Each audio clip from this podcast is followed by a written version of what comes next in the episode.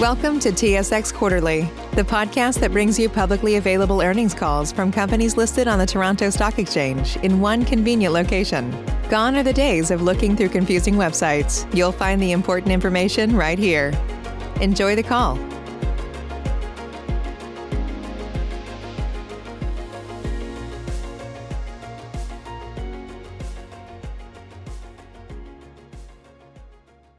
Ladies and gentlemen, thank you for standing by, and welcome to the Altius Minerals Corp Q2 2020 financial results conference call. At this time, all participants are in a listen-only mode. After the speaker's presentation, there'll be a question and answer session. To ask a question during this session, you will need to press star one on your telephone. Please be advised that today's conference is being recorded. If you require any further assistance, please press star zero. I would like to now hand the conference over to your speaker today, Flora Wood, Director of Investor Relations. Please go ahead, ma'am. Thank you, Joanne. Good morning, everyone, and welcome to our Q2 conference call. Our press release and quarterly filings were released yesterday after the close and are available on our website. This event is being webcast live, and you'll be able to access replay along with the presentation slides that have been added to our website, which is www.altiusminerals.com. Brian Dalton, CEO, and Ben Lewis, CFO, will both be speakers on the call, and then we'll open it up for Q&A. The forward-looking statement on slide two applies to everything we say, both in the formal remarks and during the Q&A. And With that, I'd like to turn over to Ben to take us through the numbers. Thank you, Flora, and good morning, everyone. Q2 royalty revenue of 13 million or $0.31 per share was down 20% from Q1, primarily on lower prices related to demand concerns associated with the COVID-19 pandemic, lower power consumption in Alberta, and IOC's decision to maintain cash on its balance sheet rather than pay dividends. Q2 EBITDA was 10 million compared to 12.7 million in Q1, with the decline following the decline in revenue. General and administrative costs of 1.9 million this quarter are consistent with last quarter and the previous year. Adjusted operating cash flow was 13.4 million this quarter, an increase over the 13.2 million last quarter, despite the drop in revenue and EBITDA. The higher adjusted operating cash flow reflects the timing of corporate income tax payments and lower interest payments due to lower debt costs. Interest payments this year were lower than last year on a six-month basis, despite the higher borrowing amount, reflecting the drop in base interest rates. Corporate taxes have not yet been paid for 2020, as government relief due to COVID-19 allows for an extension. We expect these payments to be made by the end of September. The quarterly net earnings amount of 4.1 million or $0.10 per share includes a number of non-cash adjustments that are identified in the waterfall table and slide. These include a gain on foreign exchange and on the fair value adjustment of derivatives, 0.07 per share combined, offset by a smaller loss of $0.01 per share through share of loss in investments in associates. The adjusted earnings are $0.04 per share. The board of directors declared a $0.05 per share quarterly dividend, and I'll take this opportunity to remind you that this dividend is eligible for our dividend reinvestment plan, which we announced last quarter for shareholders who are interested in receiving common stock instead of cash. For those who are interested, please visit our website or contact Flora for instructions. Finally, looking at the balance sheet and capital allocation, we ended Q2 with 48 million in the value of the project generation equity portfolio and 70 million in LIORC shares. As of yesterday, these amounts stood at 55 million and 78 million respectively, as the markets continued to recover. After payment of our preferred security distributions and common share dividends and a further 3.2 million spent on normal course issuer bid repurchases, we ended the quarter with 30.6 million in cash and cash equivalents.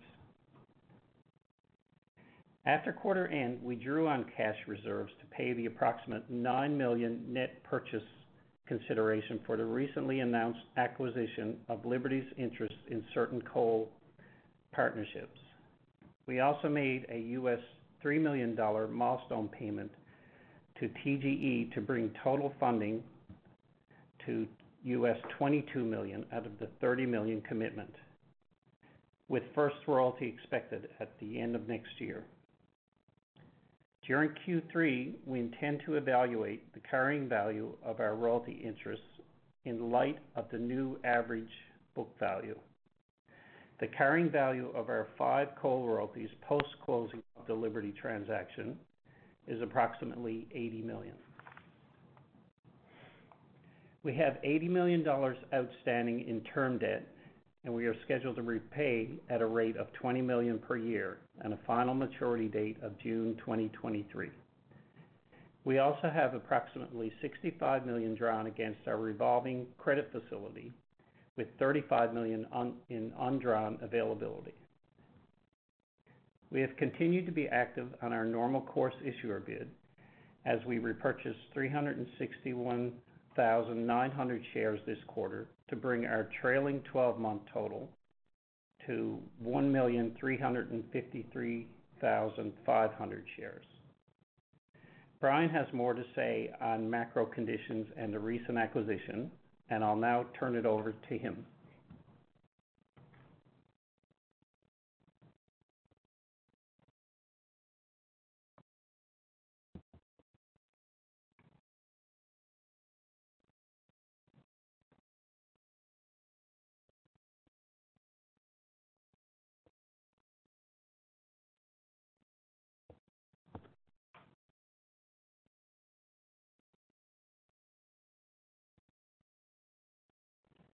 Brian, are you there? Sorry, everyone. I was on mute. Thank you all for joining. Um, I'll begin by addressing the recently announced acquisition from Liberty Metals and Mining of its partnership interest in Alberta Coal Royalties, and how we intend to allocate the additional cash flow towards continuing royalty investment in the renewable energy sector. Altius has been actively working to align its assets with major global sustainability trends for several years now, since before we knew what the ESG acronym even stood for. Increasing our near-term coal exposure may seem odd, therefore. However, it is not at all when you consider that the underlying goal of sustainability or impact investing is to speed positive change and transition. In that regard, buying out our partner in coal royalties is quite consistent with our goals and broader sustainability objectives, since what it really represents is not a doubling down on coal, but a doubling down on renewable investments. We see a certain elegance in using this residual revenue from coal power generation plants that are on an absolute path to closure into supporting the global renewable energy transition,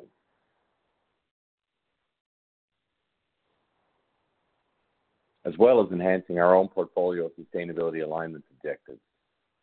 The fact that coal is so out of favor that we were able to achieve a price that will ultimately result in a significant leveraging of our renewable royalty investment dollars is a nice bonus. Further on that front, it has been an extremely busy quarter for Altius Renewable Royalties, which is being led by Frank Getman and his team in New Hampshire. Towards the end of Q1, we announced a new royalty investment with Apex Clean Energy. Apex is a leader in the U.S. renewable energy development space in terms of overall portfolio size, projects developed, and also in connecting corporate and industrial users directly with renewable source energy. I think it is worth every Altius shareholder's time to check them out. With this transaction, we added a second top five renewable energy developer, in addition to Tri Global Energy, to our investment portfolio, and the impact on our recognition and acceptability within the broader sector has been quite amazing. For the first time in almost three years of business development at ARR, the deal origination work has become inbound dominated. We are seeing lots of attractive opportunity as a result, and several sets of discussions and negotiations are advancing. The other major activity within ARR during this quarter has been an effort to attract strategic investment partners to help us scale the business and maintain our leading role in innovating royalty financing for the sector. Our efforts in this regard have been productive, and we feel we're getting close to selecting a partner or partners that can not only augment our capital availability, but also bring other value-adding attributes to the table. We also continue to explore the possibility of bringing ARR public as a pure-play spin-out and are being met with enthusiasm in this regard. It should be noted that these are not mutually exclusive fronts. There is a commonly cited lack of public investment opportunity in the renewable sector presently, at least relative to the amount of capital that is amassing to invest in sustainability thematics generally and renewable energy specifically.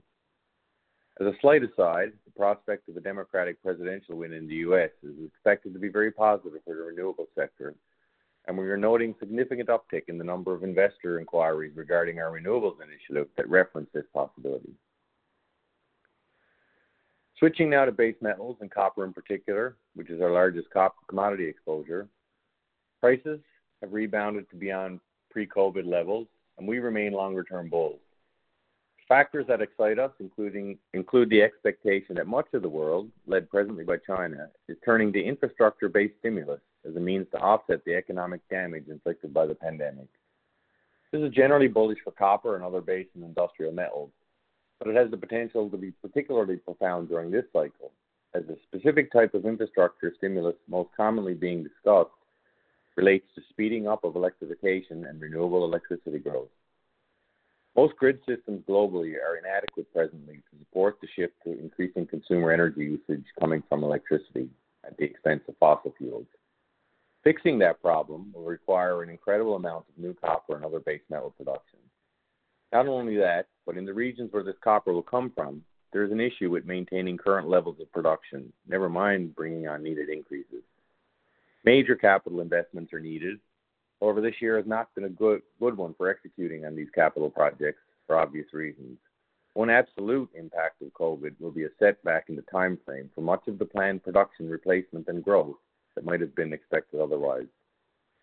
This is a bit double-edged for us, as it has also pushed back some of the preliminary work that Lundin has been doing with respect to a potential expansion of the Chapada mine. What we consider this minor within the bigger picture and commend Lundin for the responsible management of COVID risks at the mine and within its surrounding communities.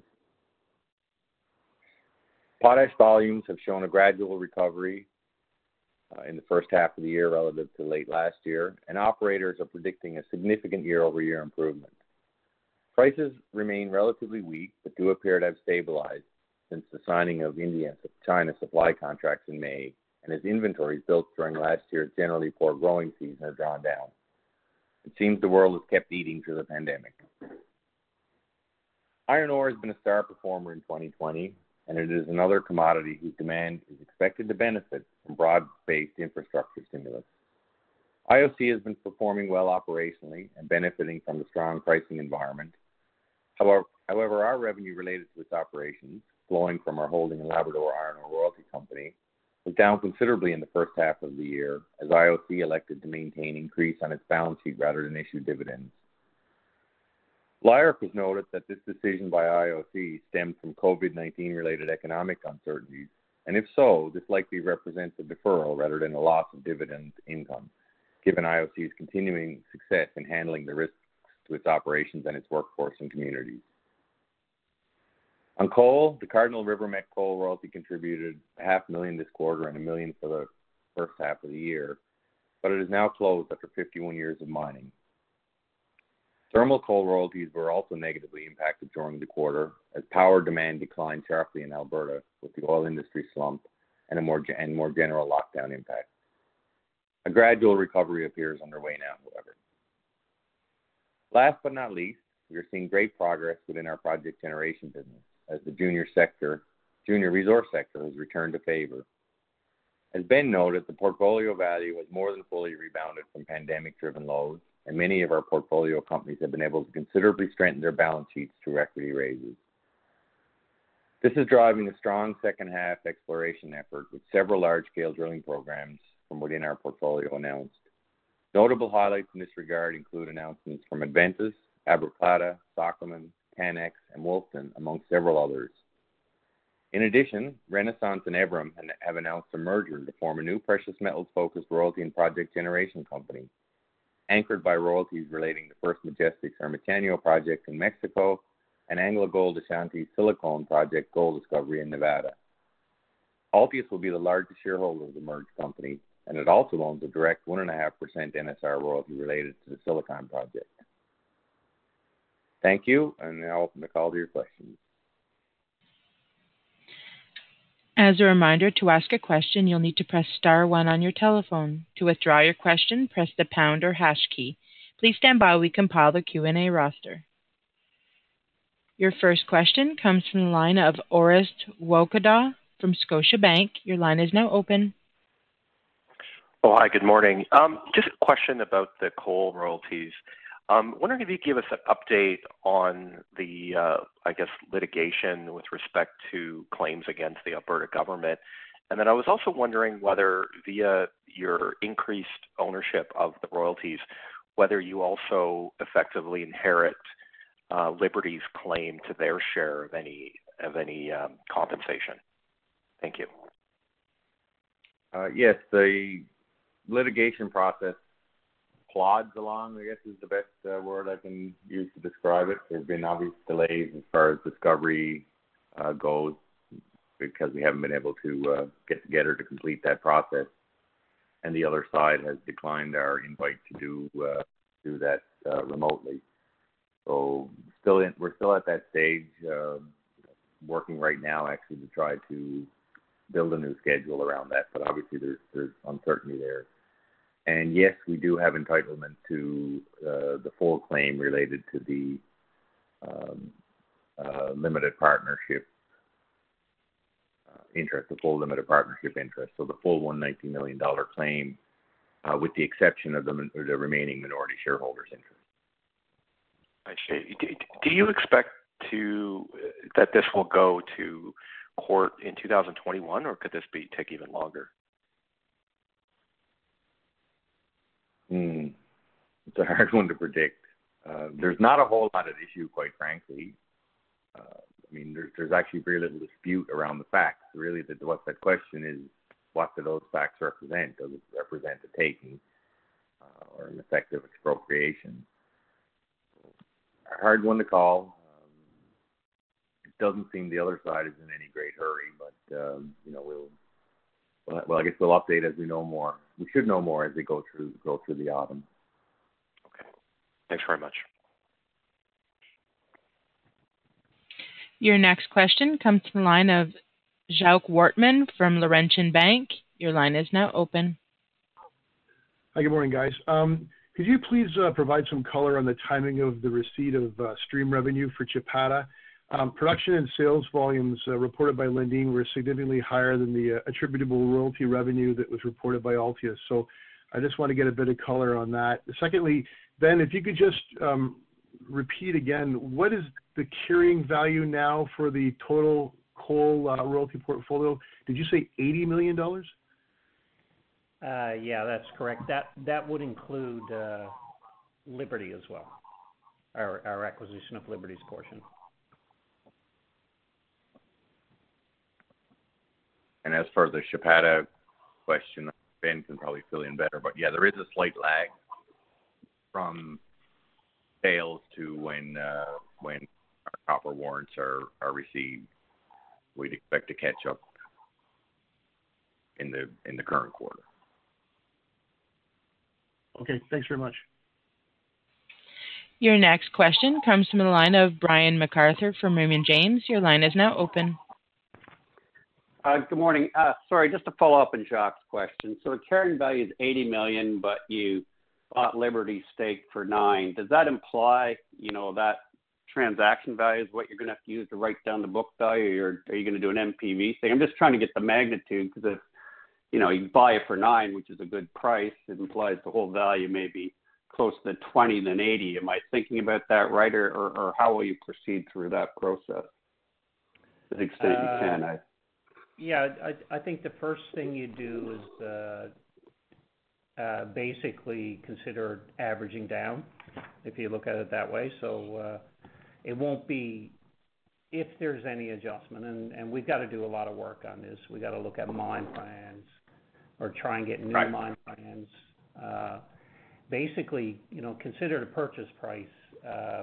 You know, we've got to crack open net present value calculations, mine plans, look at the latest and greatest on coal to gas conversions and talk to operators and, you know, look at demand for electricity in Alberta as well. So there's a lot of work to do. Uh, you know, I can't give a range at this point because there's a lot to do, but no, it won't be close to the 10 million. Uh, it'll, if at all, you know, consider the average, the worst case, I would say. Uh, You know, we may conclude that there's no adjustment. So it really depends on, you know, this just means we got to crack open the valuation and do some uh, work on it. And and we'll have that done in Q3. Great. Thanks. And Brian, just following up on your comment that you this is an alternative financing, if you want to look at it that way, for your renewable business. I guess you'd feel you got a pretty good, well, a reasonable deal on this coal thing, and that cost of funding is probably cheaper than you could get cost of funding um, some other way for the ARR. Is that is that a fair statement? Sure. I mean, just think about the same dollar that we spent here, um, being invested directly into the renewables project. Well, this is the renewables opportunity. This is a way to take a dollar, buy this coal, and invest multiples of that dollar into renewable energy. So it's obviously, if you want to look at it that way, it just represents um, an extremely low cost of capital for future investments when you when you back calculate the expected IRR on the coal investment. Great. Thank you very much. Your next question comes from the line of Carey MacRury from Canaccord. Your line is now open. Hi, good morning, everyone. Just, um, you know, Q3 is shaping out to be a lot better, obviously, with copper prices and iron ore prices rebounding. Just wondering how we should think about coal revenue in the back half of the year, just given or relative to Q2, given the expectations around that. Uh, I mean, I'm take a peek usually every day at, uh, you know, every you can look every day on an Alberta website that shows total generation from every source that's there. What I can speak to is that, you know, over the last few weeks at least, things have been running really strongly out there. So Genesee in particular, every day, each of the generators looks to be running at full capacity. Um, Sheerness would be probably running at around 40%-ish, which is in line with where that's been through the first half of the year. And it's never been a 100% producer, an older, less efficient operation. So from what we can see, looking at what everyone else can can look at, it uh, it looks pretty reasonable. Now, let's not forget that it's midsummer in Alberta as well, so power generation is gonna peak at, you know, it's a peak period for uh, consumption in any event. But there is certainly uh, improved industrial demand as well as certain oil industry or oil sector operations rebound. But I, we don't think it's not going right back to 2019. Not gonna go back to 2019 overnight. This is a slower process. Expect a bit of a bump, I guess, in Q3 or Q2. It's looking like a better quarter in Q3 as far as overall energy consumption in Alberta goes relative to Q2 for sure. Okay. And then maybe just the remaining funds for the renewable business, just what you're expecting when that would be deployed. Is that 2020 or some of that can be in 2021? That regarding the remaining milestones with TGE? Yeah, exactly. Oh, I think this year. This year. We expect that they'll be able to uh, sell enough projects in the remainder of the year to completely meet all milestones under our agreement and invest us in a full entitlement of royalties based upon the uh, current interest in their portfolio. Great. Thanks, Brian. Thank you. Your next question comes from the line of Craig Hutchison from TD Bank. Your line is now open. Hi, guys. Um, I have a question on the iron ore business and your position in LIORC. I feel in the past you guys have been pretty nimble and you've added to your position during kind of downturns. We obviously saw a sharp downturn and you know, decline in the share value of LIORC in, in beginning of the Q2, but you guys didn't add to your position. Can you just talk about that? Whether you guys feel like you've got a sizable position at this point, are you seeing better opportunities, and that's why you didn't kind of add to your size of your position, LIORC? Well, it was quite the opposite. In fact, Craig, we ended up selling some. It was because you know we wanted to make sure that our balance sheet was bulletproof because it was such a crazy time. We didn't know if by this time, you know, by fall of 2020, we'd be facing you know, half of the mines in our portfolio or more shut down. So it was it was more of a balance sheet driven decision. And it was also there was a weighing that went on around, you know, is that dollar better left in LIORC or deployed in LIORC uh, to buy more LIORC, or is it better deployed buying Altius shares? And that was kind of an easy call. So, um, you know, in a different world, if we were, you know, if we were, if we had unlimited capital, we probably would have bought it all were choices to be made. Okay, I appreciate that. Again, if you would like to ask a question, press star one on your telephone.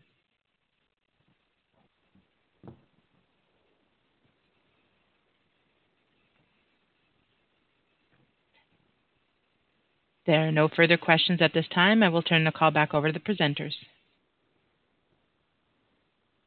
We'd like to thank everybody for joining. That was a good set of questions, too. And we'll look forward to talking to you on the Q3 call. Thanks, everyone. All right. Thank you. Bye-bye. Ladies and gentlemen, this concludes today's conference call. Thank you for participating. You may now disconnect.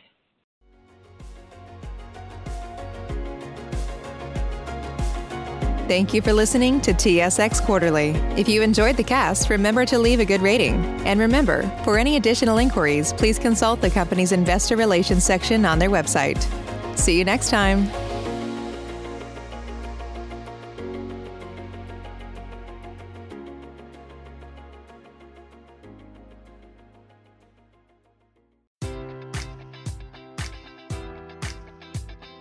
Enjoy all your favorite sports like never before at BetMGM. Sign up using code Buckeye and receive up to $1,500 back in bonus bets if you don't win your first bet. When you register with BetMGM, you'll get instant access to a variety of parlay selection features, live betting options, and the best daily promotions in the business. And with BetMGM at your fingertips, every play and every game matters more than ever. Place your money line prop, or parlay bets with the king of sportsbooks today. Sign up using code Buckeye and receive up to $1,500 back in bonus bets if you don't win your first bet.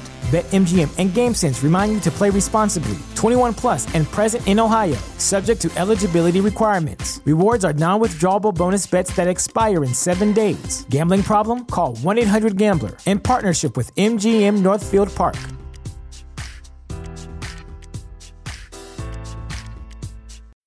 When you need mealtime inspiration, it's worth shopping Kroger, where you'll find over 30,000 mouth-watering choices that excite your inner foodie. And no matter what tasty choice you make, you'll enjoy our everyday low prices, plus extra ways to save, like digital coupons worth over $600 each week. You can also save up to $1 off per gallon at the pump with fuel points. More savings and more inspiring flavors make shopping Kroger worth it every time. Kroger, fresh for everyone. Fuel restrictions apply.